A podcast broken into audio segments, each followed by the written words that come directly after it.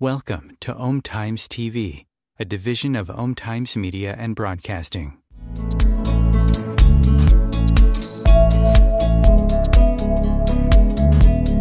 Welcome to the No BS Spiritual Book Club's live streaming interview series, where leading new thought teachers, speakers, and authors share the intimate stories behind the 10 best spiritual books that inspired them the most on their spiritual journey. From well known classics to hidden gems you might never have heard of, the No BS Spiritual Book Club saves you time and money by sharing reliable recommendations from those who've walked the path before you.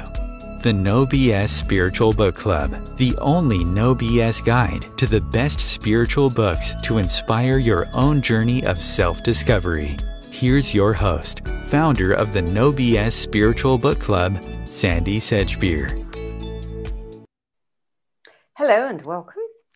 When the former chair of psychiatry at the University of Missouri Columbia Medical School reveals that one of the 10 best spiritual books that influenced him the most on his life journey was a book about the tarot of the Egyptians by occultist, writer, mountaineer, philosopher, poet, and mystic Aleister Crowley, you can be certain of two things.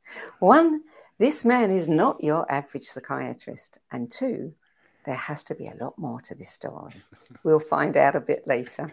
Bernard Beitman, MD, is the first psychiatrist since Carl Jung to systematize the study of coincidences. A graduate of Yale Medical School, he did his psychiatric residency at Stanford University, and as I said earlier, was the chair of psychiatry of the University of Missouri Columbia Medical School for 17 years. He writes a regular blog for Psychology Today on coincidences, is the founder of the Coincidence Project, and the author and co author of several publications on psychotherapy and coincidences, including his latest work, Meaningful Coincidences How and Why Synchronicity and Serendipity Happen. Dr. Bernard Beitman, welcome. Thanks, Sandy. I love the way you say my title. And the contraposition of Aleister and chairman of psychiatry is a very good statement about me. so you got it. yeah, I got it. I got it as soon as I read that about you. Yeah, I got you. um, so you are probably one of the very few guests who claims that their lists were easy to construct. Why is that? The, um, the guess that is what? I'm sorry. That their ten best list is easy to construct. And it it wasn't that easy for me. Oh, I thought it. it. was easy. You said yeah. in well, I may have said it, but it, it was grueling to do it because I haven't had to write essays in quite a long time. But picking the books wasn't too hard. Ah, but but the teacher demanded uh, some pretty good content, so I had to think and I had to write. No, it was it was a it was it was challenging to do it, and uh, and yeah, as most of your guests tell you, uh, it was very instructive to do it. But more importantly, I want to see what we talk about because these books were very important to me and I want to see where you help take us, the audience, uh, uh, with what you see and what your experience is.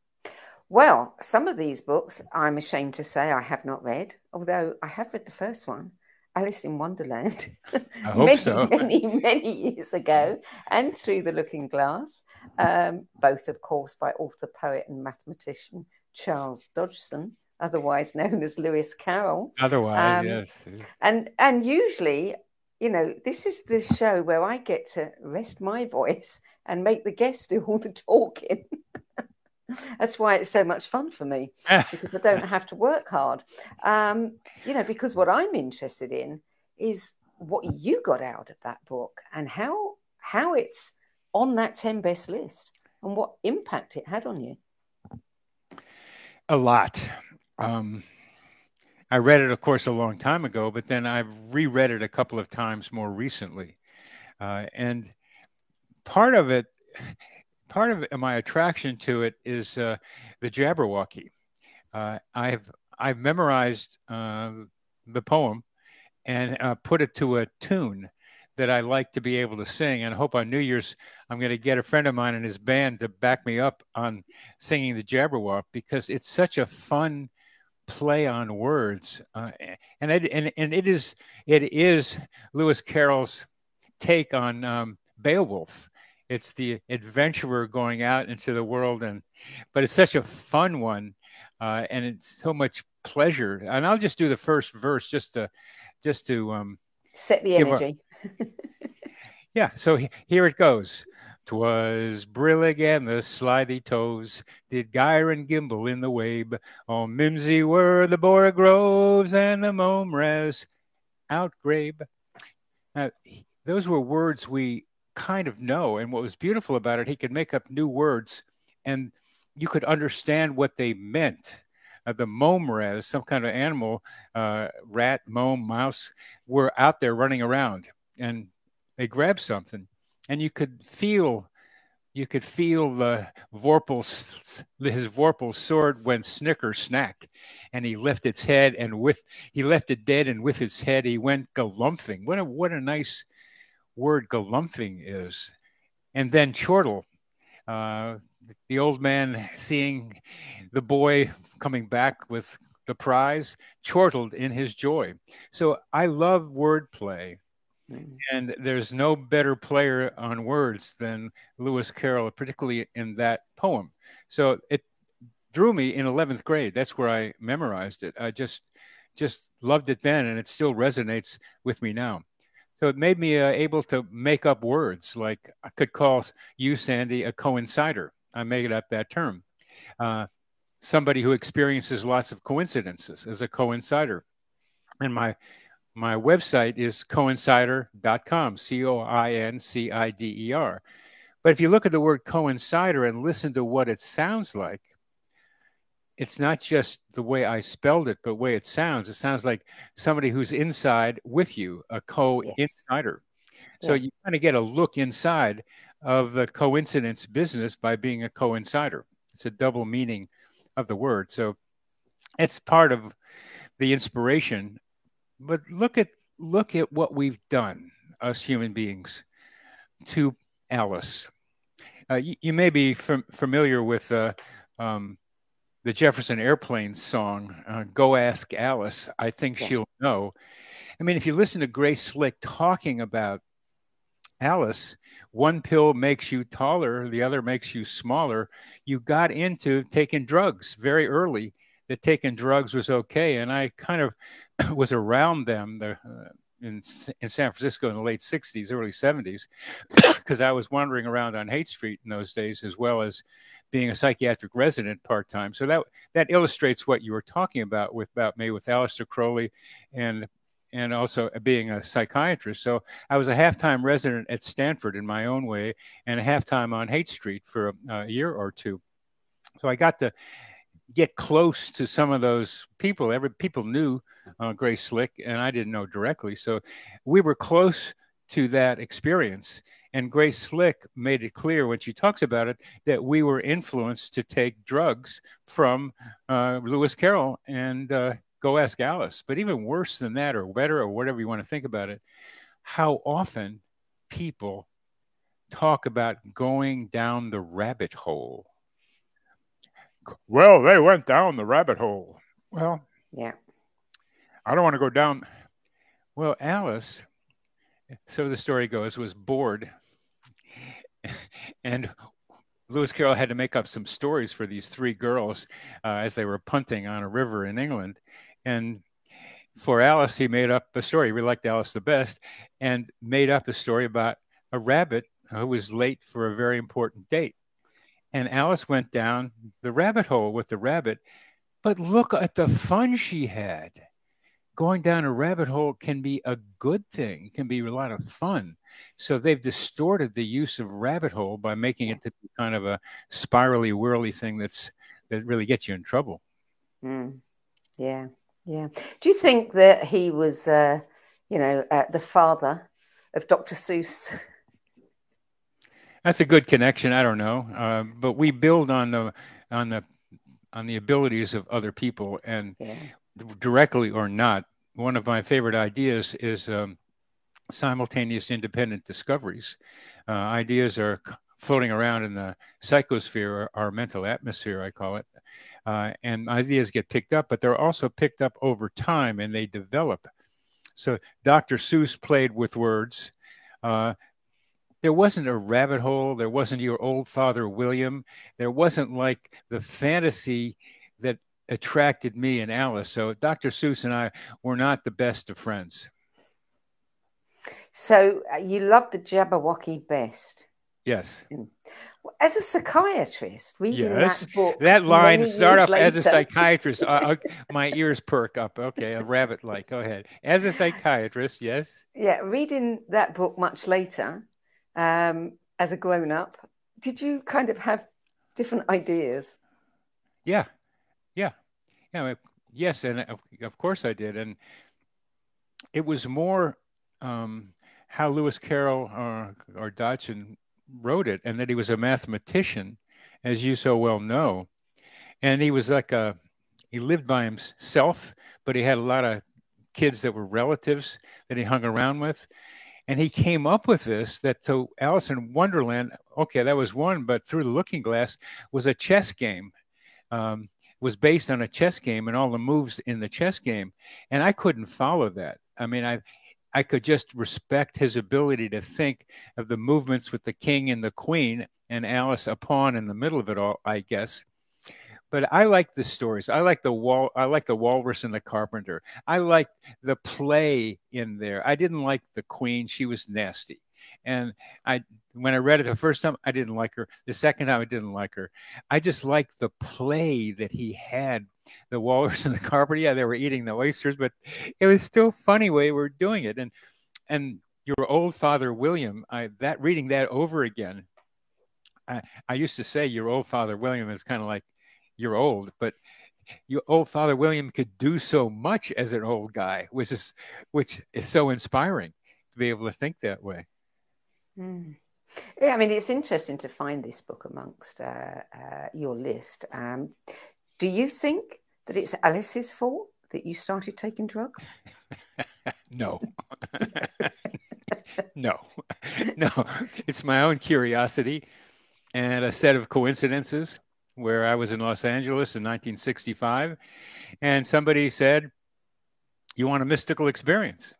And I said, Sure. I, I read about that in college, philosophy. And that was that was the first time I never heard of LSD except once in a Look magazine, a Life magazine article. So yeah, so I took LSD and I saw energy between my hands, energy between my hands. So I saw, I know that human energy, interpersonal and personal energy exists because I saw it, and that was the beginning of recognizing there's more to this reality than than we know, than we're told. Mm. Well, we'll talk about how that connects to coincidences a little bit later. Let's move on to your second oh, Okay, we'll do that later. Which is um, long considered one of the greatest books about the history of the hippies The Electric Cool Aid Acid Test by Tom Wolfe, which was published in 1968. Tell us about your encounter with that book and how it impacted you. Well, keep in mind that in 65 I came I came back to Yale Medical School having taken LSD a couple of times and and seen things that were quite interesting and amazing. Um, so I went to uh, a, um, a, a guy on the faculty who was new um, and told him that I had had these uh, experiences, and he connects me up with somebody in Boston at Harvard, where he had come from, named Walter Pahnke, who did the first controlled study with psilocybin and mystical experience in the Good in the Good Friday exper- experiment in 1961. So I walk into Pahnke's office um, uh, as a, after my and my second year summer at Yale, and and walk into his office at uh, Harvard uh, uh Mental Health Center, uh, and um, I tell him I took some LSD in LA, and he says, You're the first one. And by that, he meant the first medical student who showed up in his office with this kind of experience. So I needed to write a, dissert- a thesis for Yale. So I did it on expectation and experience with using data he had he and his group had collected. So expectation does influence experience, as you might know, and I just need to put some data about that, which I did. So that that was a second experience with psychedelics, and somehow I heard about um, Tom Wolfe writing articles in the New York Herald Tribune about what was going on in San Francisco. They formed the basis of the electric Kool-Aid acid test, but I would walk over uh, during my third year over, I guess it was then, over to the Yale Library and read the New York Herald Tribune, the next issue of uh, of his articles about what was going on in San Francisco. So I thought, okay, well, I want to know what's going on there because I want to go there. I want to see what's happening.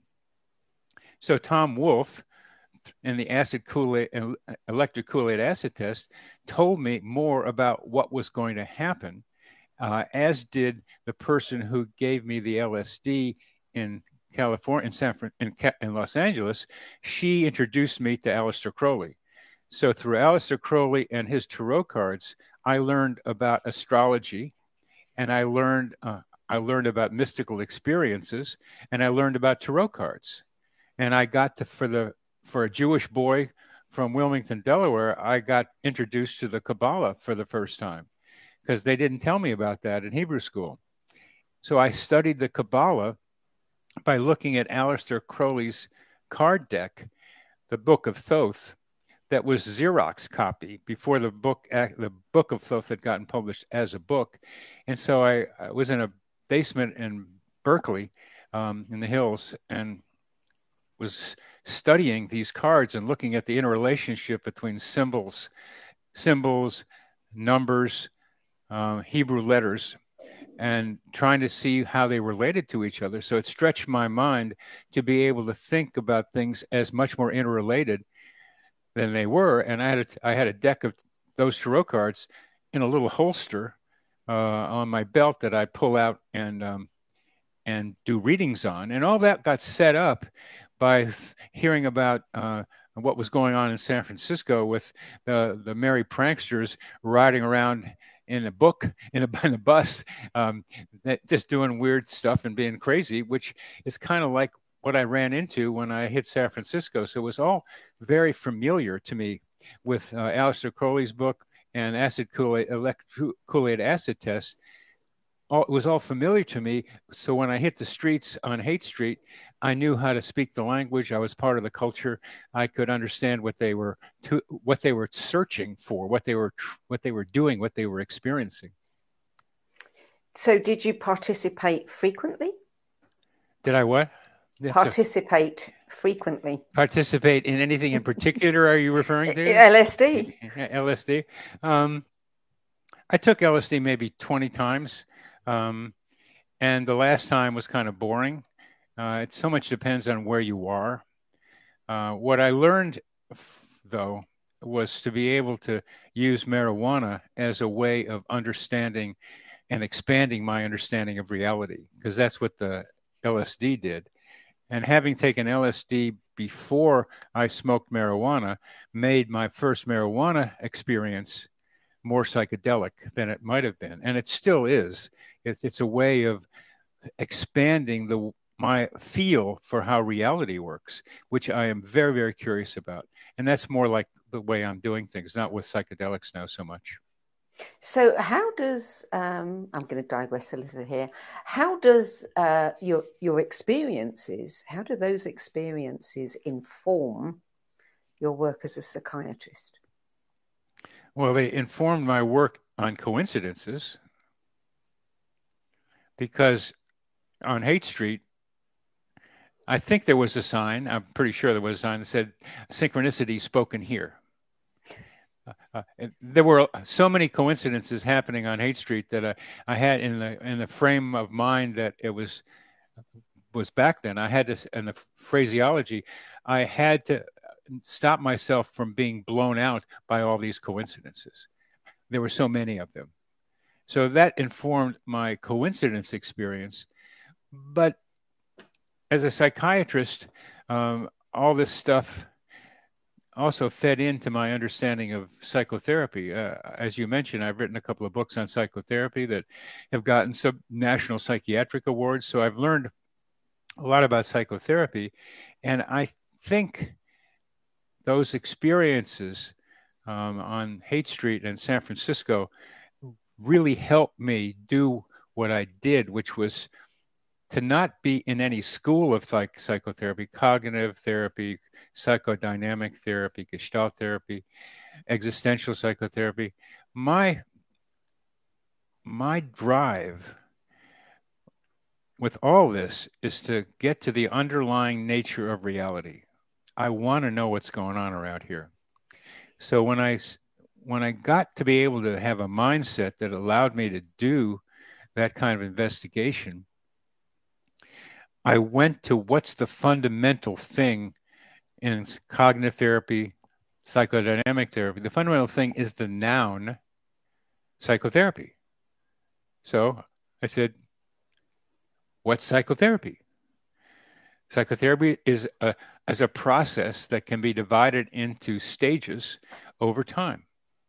So the book was based on the four stages of psychotherapy and some substages that was able to help I enabled me to get beyond the illusion of these all these different schools and get to what was fundamental to all of them. Hmm. Okay. I'm sure we'll continue this thread. Well, let's we'll let's back let, to it. Let's let's continue the thread in a different way, and then we'll go back and see where you want to go. But if you take psychoactive drugs under the right conditions, you begin to wonder about the relationship between mind and brain. Yeah. I, conventional science thinks that brain gives rise to mind, but there's some truth in that somewhere. But there's our minds are much more expansive or potentially expansive than what we're taught. So the neurochemistry and the neural correlates of consciousness expansion became an interesting thing for me. But I couldn't just stay with the brain, although I loved studying the brain. So that's another result of those experiences. Mm. Well, of course, many um, uh, quantum physicists talk about the non locality of the mind, that it isn't in the body, the memories aren't in the body, um, that it is the second in the second self, according to Amit Goswami, his theory of uh, the two selves theory. Others that it's out there, you know, joined with everyone else's. Um, but let's come back to that in a minute because I really do want to make sure we get all 10 books mentioned. I want to move on to book three because this is another interesting one Flatland. This has come up a few times. Um, a Romance of Many Dimensions by English clergyman, educator, and Shakespearean scholar Edward Abbott. Abbott. Who would call them their children a name that is the same as their last name? Who knows? Anyway, tell us about this book. How did it come into your life? What attracted you to it? Andrew Weil, uh, who's who's an integrative uh, medicine guy, quite well known for it. Yeah. Um, and I were interns together in San Francisco.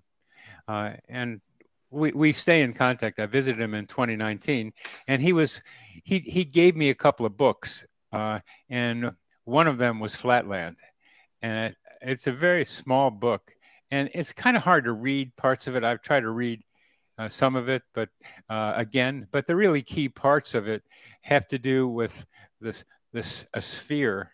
Well, we got to say what flatland is first. Flatland's a a land that's made up of, of uh, two-dimensional geometric figures, triangles, squares, and the highest form is a circle. They're the they're the ones that rule the place. But there are also guys hanging around like lines and points. And the point thinks he's everywhere because he's no place, but he's everywhere.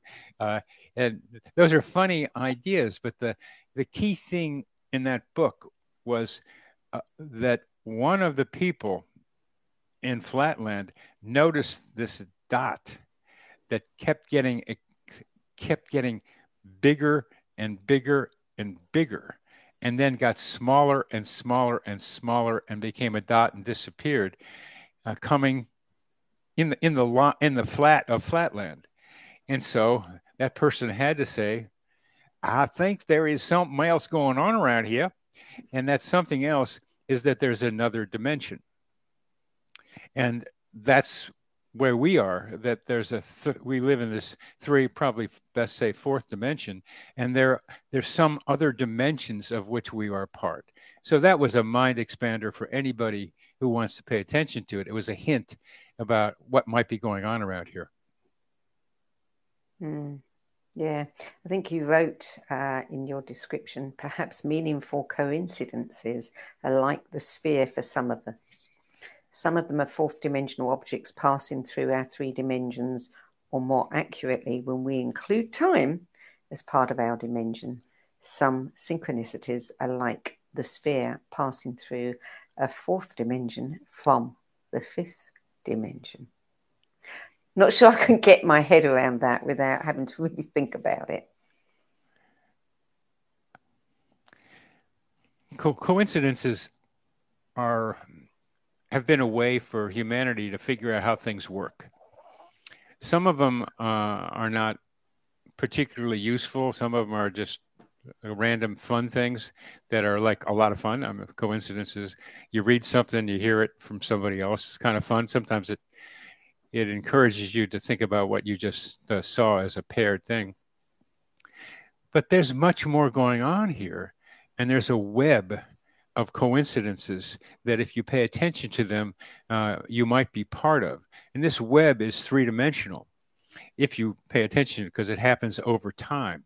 And this three dimensional web is emerging into our four dimensional place from some other kinds of ways of thinking about reality. And that's as best as I can tell you by what I was trying to say there. Mm. Okay. I shall think on it.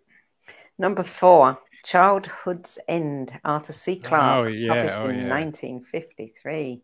Oh, yeah. Yeah. Humanity Arth- self destructing? Familiar? Familiar. Well, this was Arthur D. Arthur C. Clarke is a very famous science fiction writer and and um, consulted with NASA about uh, space travel because he, he had enough imagination that they knew he might be onto something.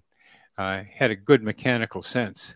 This book was different from most of all of his other books because he got more metaphysical. Uh, in it, humanity was destroying itself and didn't know what to and didn't know where it was going to go, but things were getting bad until an intercession by a being from someplace else. And the reason the being didn't show himself until oh, after humanity might be ready was because the being looked like the devil. It was all red with a tail and pointy ears and stuff. So people weren't particularly scared by then, as he was able to show his control and took over, uh, calming people down. But the the funny thing about that was that as humanity got less uh, pugilistic with each other, it got boring. It got boring.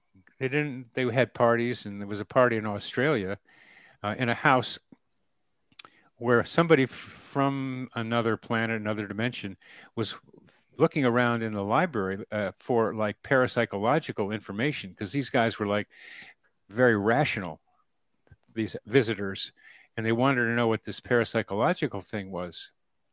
And there's some weird things happened after that. And that's where I lost the book when I was reading it again. And then I found it and I got to go back to it. But there's some correlations and coincidences that were a little difficult for people to hmm. take once they noticed them. But the key thing for me was toward the end. When after one of these parties, and this was in Australia, after one of these parties, people were wondering where all the children were. And what they were noticing is that the children all seemed to disappear around the same time after the party, other times, and then come back. And they didn't know what the children were doing. and this still thrills me to remember what they were doing. They were in the forest. I love trees. They were in the forest. They were communicating with each other telepathically more and more because we need to be able to recognize our telepathic capacities. Words are so limited, and I'd rather have pictures than words, and the words can supplement the visual images we can send to other people. It's a lot easier to, to be communicate in the pictures, and it's going on in the internet, obviously, and social media, more visual. And I think that's setting us up to become more telepathically visual with each other. You're nodding. Oh, how come you're nodding there? I, I totally agree with that. Mm-hmm. Yeah, that's what I think. You know, it's one of the good things about the internet. It's getting us ready. Getting us ready, and I think technology has been doing that all along. Is there's a psycho, there's a techno mimicry thing where the technology mimics our potential, and sometimes the technology then can reflect back to the potential that we have yet to realize. Okay, well, I'm glad mm. you know that. That's because I hope more people do, because then we can harness technology. Because we got a big bad bogeyman with a technology too, and they yes. have to, it. It has to be harnessed in a positive way, and it's one of the things that I'm trying to be able to figure out how to be able to do. Mm, yeah. Well, the, the kids in the forest, just to finish that part of it, were communicating with each other telepathically, and then one day they all gathered in an open space, held hands with each other, made a circle, danced around in the circle, and spun off into space. And the book ended. And I, I just loved that. Mm. Yes, yeah. I think that's very meaningful. You know, I'm trying to teach my grandson T-mail, not email, T-mail, telepathy mail. Good. So when we walk the dog and the dog is picking up his P-mail, we're practicing T-mail with one another. And how do you? He, how do we do it? I I ask him. I tell him that I'm thinking of a color, you know, and he's got to tune in and, or I'm thinking of a shape, or you know, start off with small things. Um, and every time we get a hit completely spontaneously, when we're not on a walk, I always remind him that's your power of T-mail. And we'll all be developing it soon. And, and I'll be so happy because then all of the, you know, junk email hopefully will disappear. And we'll have our filters up and just get what we need to get. I, I think you're missing something uh, we're still going to have junk thoughts too, or junk images. Well, yes, and, yes, but we've got to learn. Yes, we have to learn to manage what goes on in what appears yes. to be in our minds. Yes, and is that my thought or is that somebody else's? Got to learn discernment. Wonderful word, discernment. Yeah. Yep. Yeah. Okay, so we've really kind of touched on book five, which is the Book of Thoth by Aleister Crowley. Is there anything else you want to say about that before we go to a break? It's been one of the most educational books that I've ever had. Uh, and I, I had copies of it when it first came out, and I lost the stuff I'd underlined with which I saw it. And then it's just, uh, it's hard to read I'm really glad I did the visuals first and the symbols first. So I got a feel for the cards. When you have to read about it, you don't get it. You have to experience these cards. You have to be in there with them uh, and see what they have in them because there's much more than the words he's written uh, in them. And that's the best I can say. It's been a window onto reality and expanding my sense of what's going on around here. Have you gone back to read it? I, I just picked up the cards. I'd laid out um, some cards a couple of months ago, what my future looked like before I started doing these 50 or 60 podcasts for my book. And uh, just to see what's happening, um, if I can get some idea about it. And uh, the, the future one, the one in the future was the tower. Um, and the tower is blowing everything up uh, and starting again and I don't want to blow everything up physically. I want to blow up uh, constructs and let people be open to what they can find intuitively with a rational bent to their intuition. Hmm. Good. Okay, we're going to take a short break. We'll be back in a few moments, so do stay tuned. Om Times TV. Maya Angelou once said that there is no greater agony than bearing an untold story inside you. I'm Sandy Sedgbeer and when I'm not hosting Om Times Media's flagship radio show, What is Going On, and the No BS Spiritual Book Club, I help people share their untold stories. Books are my life, my joy, and my passion, and there is no greater reward than helping aspiring writers get their books out of their heads and into the hands of those who are waiting to read them. If you feel that you have a book in you but don't know where to begin, visit sedgbeer.com. Click on the Work With Me tab and find out how my experience helping others tell their stories might be just what you've been looking for. That's sedgbeer.com, S-E-D-G-B-E-E-R.com.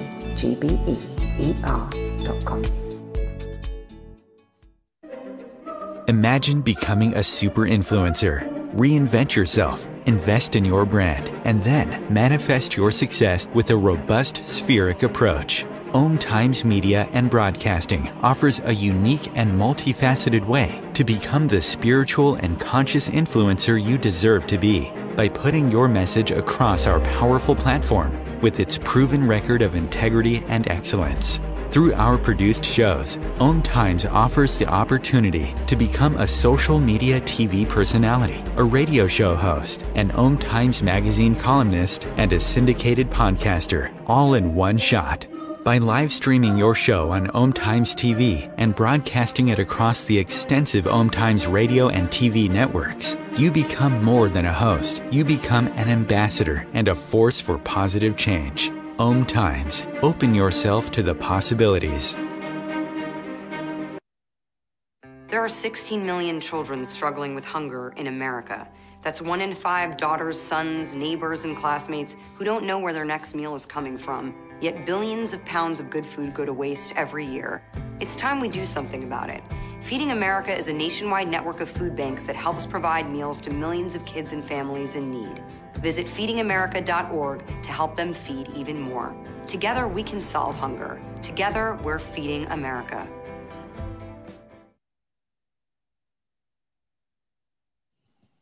Welcome back.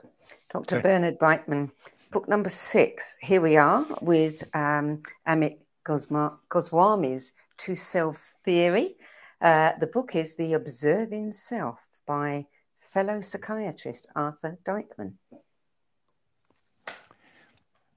I've been um, trying to write about, as when I was writing about psychotherapy, about uh, what I call now call the self observer. This was called the observing self.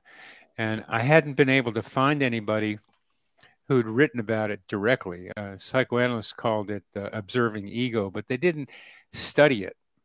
They didn't write about that much. It's like it's just watching, but they don't pay attention to it too much. But it's fundamental to our understanding of our own realities is is looking at what we're thinking about. And when you talk about doing telepathy with your grandson, you're talking about observing what's going on in your mind. You have to be observing it, and then holding it. And observing self helps with that, or the self observer helps with that, and then holds it strongly enough for your grandson to possibly hear it.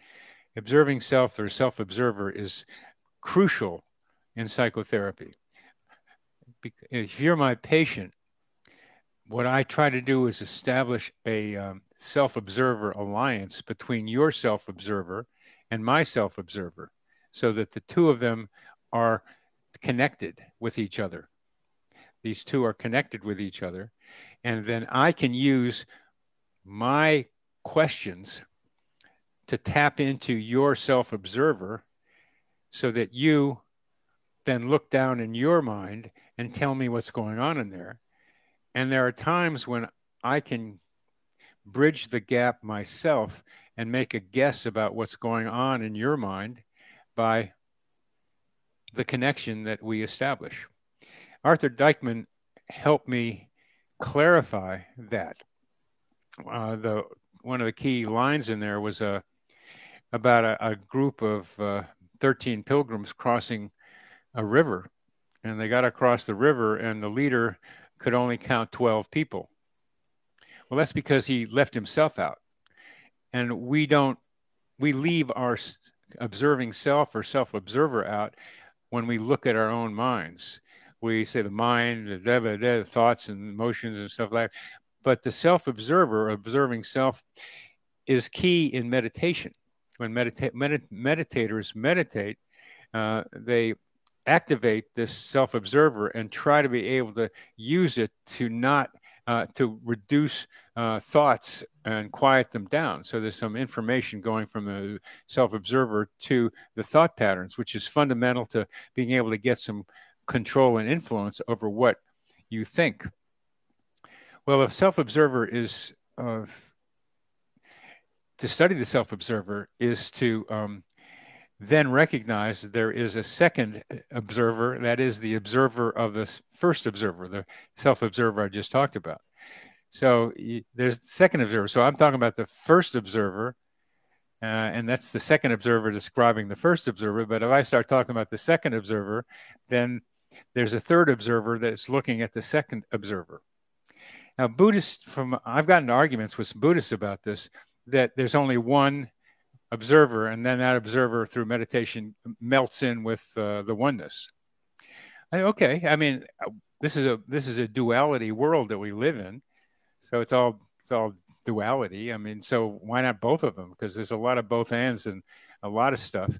So yeah, that you can do that, but I don't like to do that because I don't want to get lost in what I call spiritual bypassing. Not just I do, but other people do. There's so much professional spiritual bypassing going on now where people are developing their spiritual connection with the one.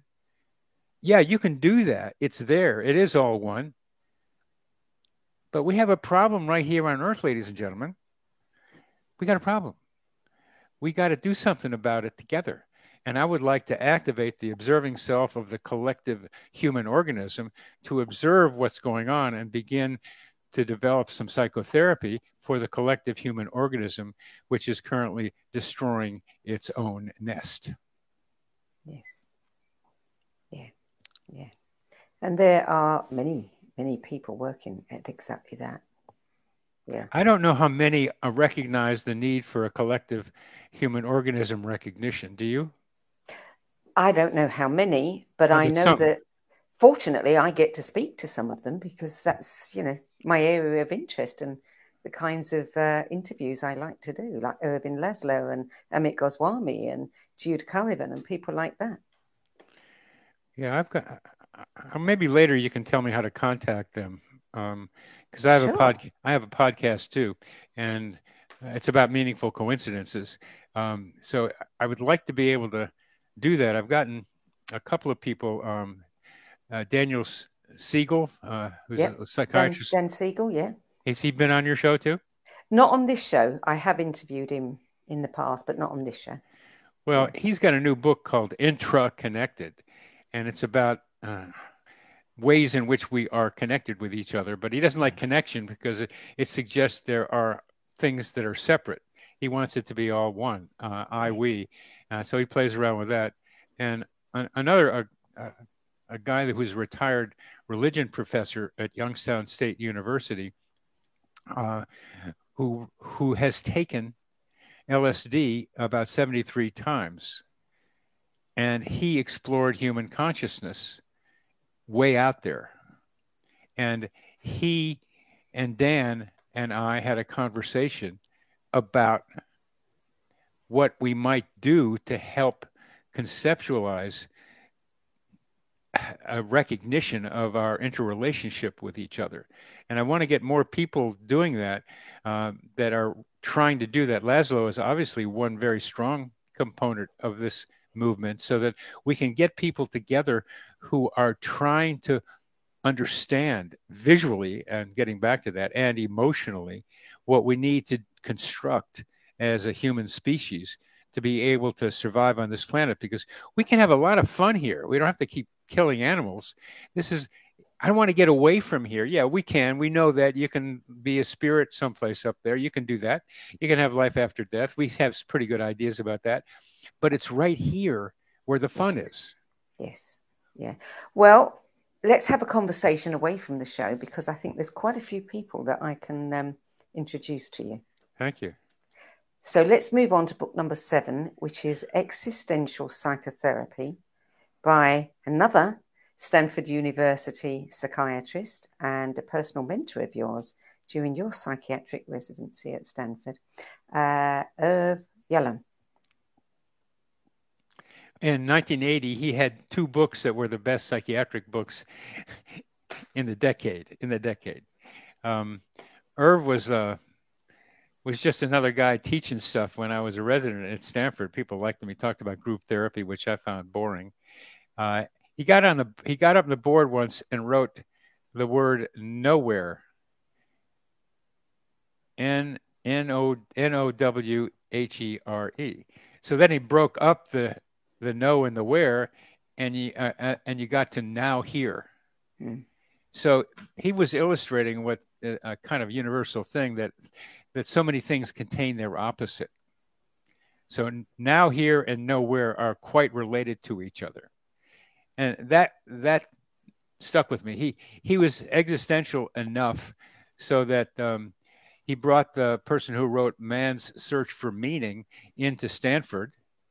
And he came to one of our talks, and was a nice Jewish old man who had a few things to say. Um, but his book, uh, Man's Search for Meaning, is like one of the most popular books still about mm. um, Viktor Frankl. Viktor Frankl about existence.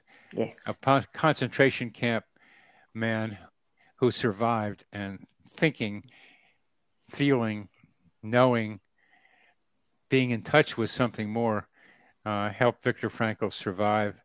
And thinking about his wife and wanting to get back together with her was a big driver for him. But he came. So Irv was was pretty famous in the existential world enough to have Viktor Frankl show up. But then he wrote this book, Existential Psychotherapy. And one of the things about Irv and his psychotherapy is that he encouraged us to be ourselves with our patients. Unlike psychoanalytic uh, being behind a screen and kind of, oh, well, maybe that's your mother that we are talking about here. Um, no, maybe it's you we're talking about here, and you and me. And maybe if you get an existential meeting with another person, that's therapeutic. That helps and it not only helps the patient, it helps the therapist. So being in therapy is was the is the only way I can be in therapy without having to be the patient. Although I have a therapist myself too, you learn from your patients because they're trying to help us be better. And Irv had a good sense for that. And this book, Existential Psychotherapy, went through four different existential concerns. Uh, the the last one was search for meaning in life, which he didn't do very well, I thought but one of his key ones was decision making that to be responsible for yourself that uh, that he rang something he called the the the can't bell when people with therapists would say I can't do it but he would change it into the won't bell. And he made it clear how responsible each of us is for our outcomes in our life. And part of the trouble with a lot of synchronicity and spiritual bypass people is they say it's God, it's universe, and they don't recognize their own responsibility in that. And Irv picked up something really important there that I was surprised to see in the coincidence literature that there's so much talking about asking the universe. Say, well, eh, okay, it's good to ask, it helps, but you got to do something.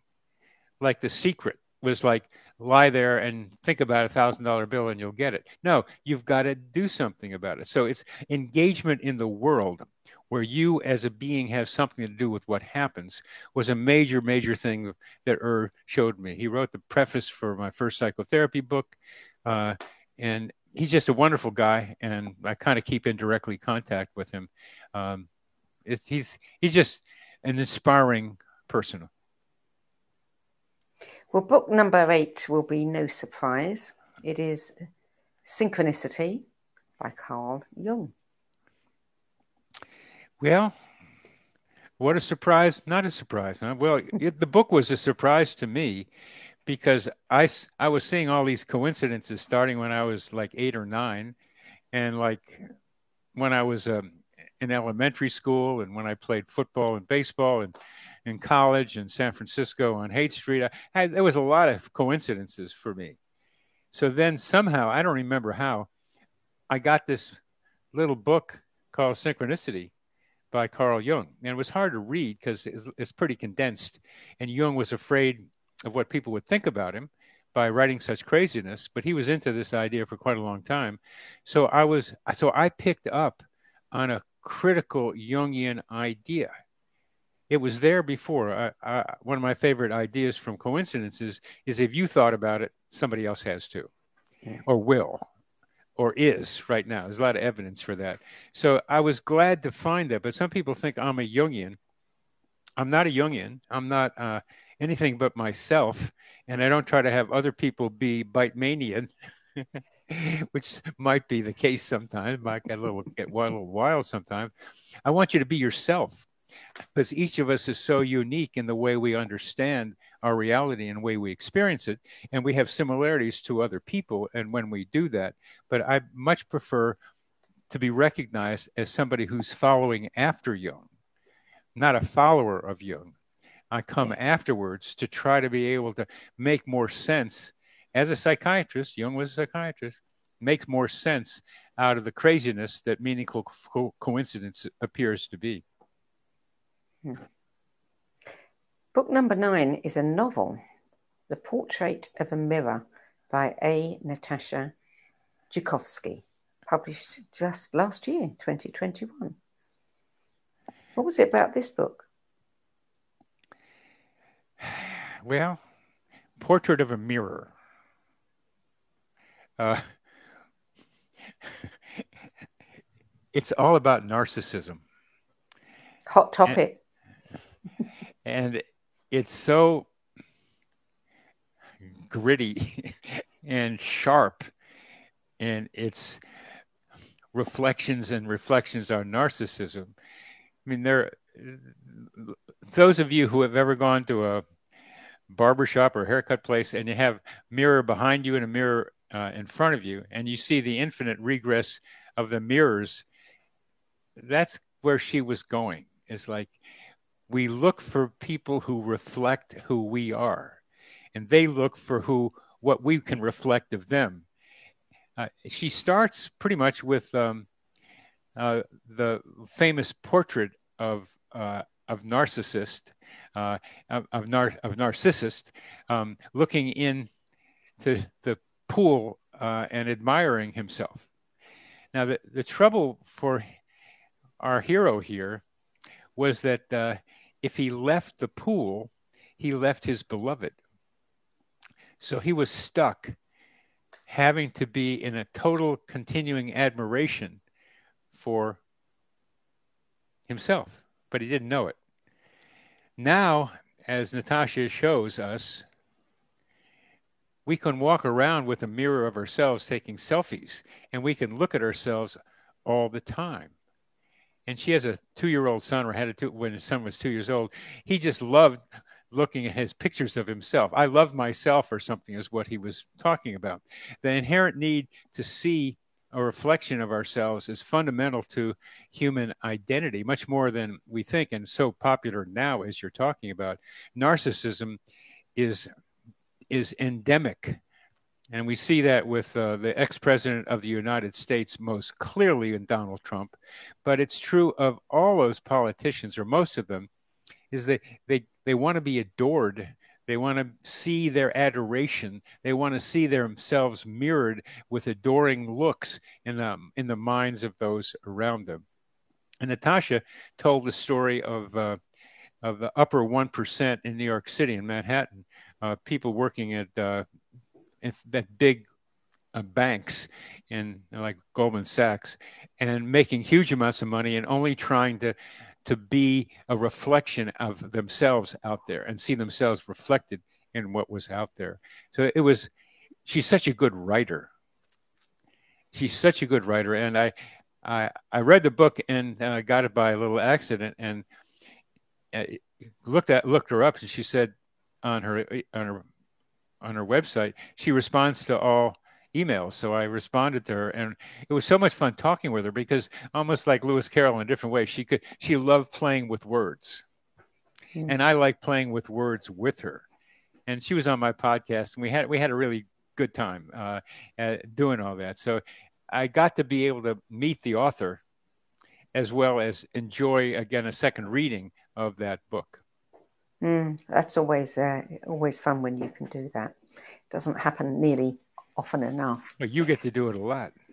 I get yes, I do get to do it a lot. Yeah, yeah, yeah, but not necessarily all the people that I want to. it's never perfect. Get them all. Sandy. It's it's not, I'm sorry to tell you that. I mean, it's it's a little. Uh, it's about time you learned that one. Okay. Yeah, I think maybe. Maybe right. so the final book, number ten, which oh, is yeah. uh, a book that you elicited from you around three laughs a page, you said. Vineland by Thomas Pynchon, published in 1990. Have you read any Thomas Pynchon books? I have not. Well, you talk about a guy who plays with stuff, with words. Uh, he plays with words and TV. Um, coming into the lives of the per- people involved. And he loves weird people. And there's a lot of weird people in this because I like weird people too. What drew me to it was it, it was set, it started with uh, in 1980 in a fake town called Vineland, which was in a, uh, a, uh, a, a part of San Fran, a part of California uh, that was uh, a county uh, that was that was north of San Francisco, um, that was where the hippies went when we were driven out of San Francisco. And we were driven out by uh, meth freaks um, who are like, we like to say, chewing on telephone poles, and heroin addicts that were trying to murder people. It got to be, it got to be really um, difficult being in the city. It got ugly. I ended up getting out by uh, coincidentally finding some guys to play rugby with, um, and and moved out of the the hippie thing into the San Francisco dope lawyer experience and playing rugby for a bunch of years with this rugby teams from San Francisco called the Bay Area Touring Side. So that was some more adventures for me. But I wondered what happened to my my hippie colleagues in San Francisco who all went north. And this book was pretty good as a novel describing the kind of horrible things that the US government did to marijuana growers and anybody who looked a little different uh, in Northern California.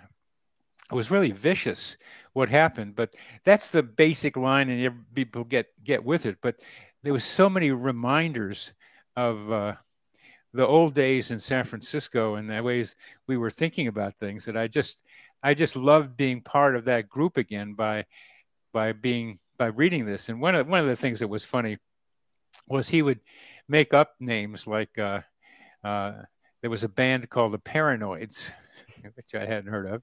Uh, and in part one part of the book, there's there's a group of hippies going over to the Fillmore, which I had gone to, and they were going to listen to the Paranoids.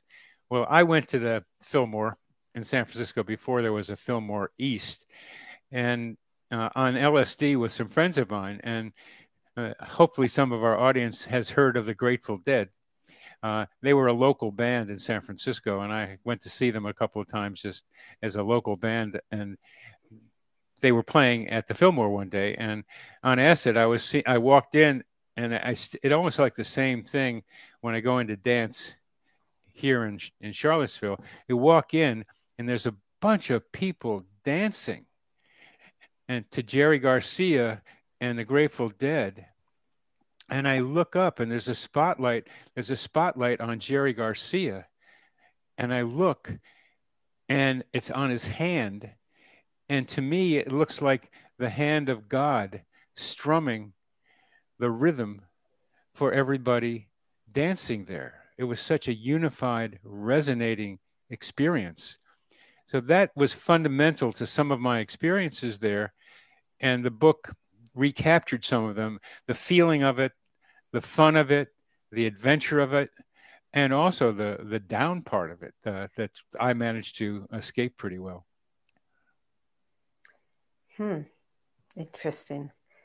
Jerry Garcia and the Grateful Dead have cropped up a few times in interviews I've done recently. Good, they should. Uh, there's a synchronicity here. Who would have thought? Um, wow, you know, the best thing I've ever done is start this podcast, this show. The worst thing I've ever done is start this show because I thought I was well read, but now my list of must reads is getting bigger and bigger and bigger, and I'm too busy doing the show. Yeah. To, read them, um, which is very frustrating for someone who loves books. Um, but yeah, there's a good few of yours that will be added to that pile. So that brings us to the end of your 10 best list. Now, uh, we are, we haven't got too long left, but I want to ask you a question. If I can find them here, I don't know if I've still got them. Um, we ask all of our contributors to give us some keywords about themselves. Mm-hmm. Um, you know, just the kind of the give us a, an insight to the person behind the bio and tell us a few quirky things about you that only your loved ones would know. Do you remember what your keywords were because they've disappeared off my screen? Well, I want to talk to you about a couple of them. I, I will now look them up because uh, uh, that's a good way to remember by reading them. Uh, first one was uh, Mitch, Mr. Touchdown. Yeah, explain that. Well, I don't look like much of a football player, but I was scouted. Oh, in, okay. I'm thinking of a spaceship. Ah, very good. Thank you for that. Hey, I, I mean, I, I love that because these words mean yes, uh, yes, yeah, yeah. It's a spaceship. That that adds a lot. Thank you for that. Um, but I played football in high school and college, and I mentioned rugby, and I love making touchdowns. And they called me Mr. Touchdown in high school. Um, so it's part of my identity. Okay, another slight um, digression here because you, you love words. And uh, of course, one of the key tenets of NLP is that the only meaning a communication has is the interpretation that the other person puts on it. So there you are with touchdown, Mr. Touchdown, and I'm interpreting that completely according to, you know, me, my experience, my thoughts, nothing to do with the reality. Well, it, it's a it's both of us, um, but we can get into a discussion about uh, linguistics and meaning, and that I think we could we could wind that around for a lot. But uh, yeah, I think it's a very important point you're making. Yeah, yeah. Anyway, what's the next one? What's the next keyword? Hippie, hippie elder. Okay. All right. I think we understand that one. Move along. yes. Uh, uh, romantic dancer. Ah. I'll take so that romance. Means slow yeah. dancing. That means it can be fast too. I mean, it's started from high school. That that was romantic slow dancing, but uh, some some dance you can really go fast, and um, also there's a nice vibe between the two people. Dance has taught me more and more in depth about energy among and between people, and uh, I like I like the romantic feeling that sometimes happens just on the dance floor and not play anyplace else that it happens there. And it's like what stays in las vegas what happens in las vegas stays in las vegas. What happens on the dance floor usually stays on the dance floor. It's just a it's a nice energetic up to be able to do that with some yeah. people. Yeah it's being in flow with someone isn't it? It's that quantum entanglement. Yeah, yeah. Well, if you if you bring up quantum again, I'm going to get into like an argument with you about it. So let's okay, not do that. we let's can not, have an argument another time. Another um, let's not do okay. that one. so uh, next keyword: tree communicator. Uh, there's there's three trees in uh, in the forest near me that with whom I have had a 10 year relationship. Uh, and I hope to go there again this Saturday. It'll be cold, but I want to get there. Uh, and we, I walk up and put, find my place among them, and we connect. And it feels so good being with them. It's something like at dance, and we communicate with each other. Uh, and it's uh, something I want I want to encourage other people to recognize that they can do. That these the trees have not all of them, some of them I don't know which ones, but these do ha- have the ability to be what we might call conscious and communicate telepathically with us. And these trees tend to like me to sing to them, so I stand there and sing to them. Uh, they have particular songs that they like. And how do you know that I know they like those songs? That's another story. But uh, let's say I've tested that out a bunch of times, and um, they're we're having a conversation. Mm. So no, I won't. I won't go there now because it'll get us into a whole other conversation. But check out the music of the plants and the devices that you can attach to plants and have them sing back to you. Uh, yeah. You might enjoy that. Yeah. Um, okay. What keywords do we have left? Two of them recovering academic, um, which means I'm a recovering academic, which means I've been in school since I was like five. Uh, and uh, I've been out of school now for like uh, 10 years. But uh, you can take the the boy out of academia, but you can't take academia out of the boy.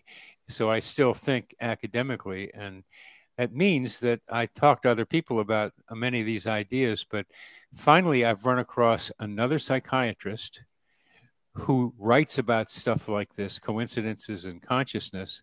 And I feel relieved that I found somebody who's going to be on my podcast tomorrow uh, who thinks like me because of her education. She went to Stanford, went to Yale. Uh, so we have some educational experiences in common and we have some ideas in common. And it's so, so good because I want to do some research in figuring out stuff. And one of the things I just read in her book is that each of us has a a signature, a resonant signature that we vibrate at, at our own rate, our own frequency, much like we have our own fingerprints. Mm-hmm. And we have these, and I use, I, I, I came up with that on my own, kind of uh, re- watching things, but she's got a reference, and that helps me think more clearly about how telepathy works. Because I wrote about a model for telepathy in my book that isn't quantum. Uh, it's it's a lot more down to earth because quantum for me is gets to a kind of mysticism that I can't understand. It's just a, a placeholder, I think, for ideas and information that we can get in a more basic scientific way. But that's just my opinion of it. And I'm trying to do that with this idea of of psychosphere, our mental atmosphere. Isn't every title description a placeholder? Yes. Mm. Yeah. Okay, so what's the last keyword?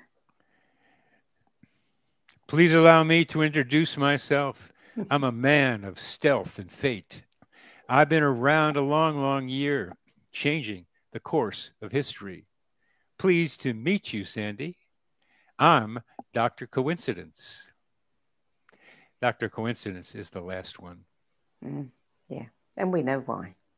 So, very quickly, before we close, tell us a little bit about the Coincidence Project, what you might be looking for that maybe our uh, viewers could participate in. Oh, yeah. Um, the, the Coincidence Project uh, website is going to get going uh, just in a week or so, or less than that. And we ha- and you can just put the coincidenceproject.net into your web browser, and you can find us and that website will encourage you to come to the Coincidence Cafe, where we encourage each other to tell each other coincidence stories because one of the key visions of a coincidence story is to encourage people to tell each other coincidence stories. So that's the cafe is set up on Zoom to be able to do that. Meets on Saturdays uh, from 11 to 12:30 Eastern Time.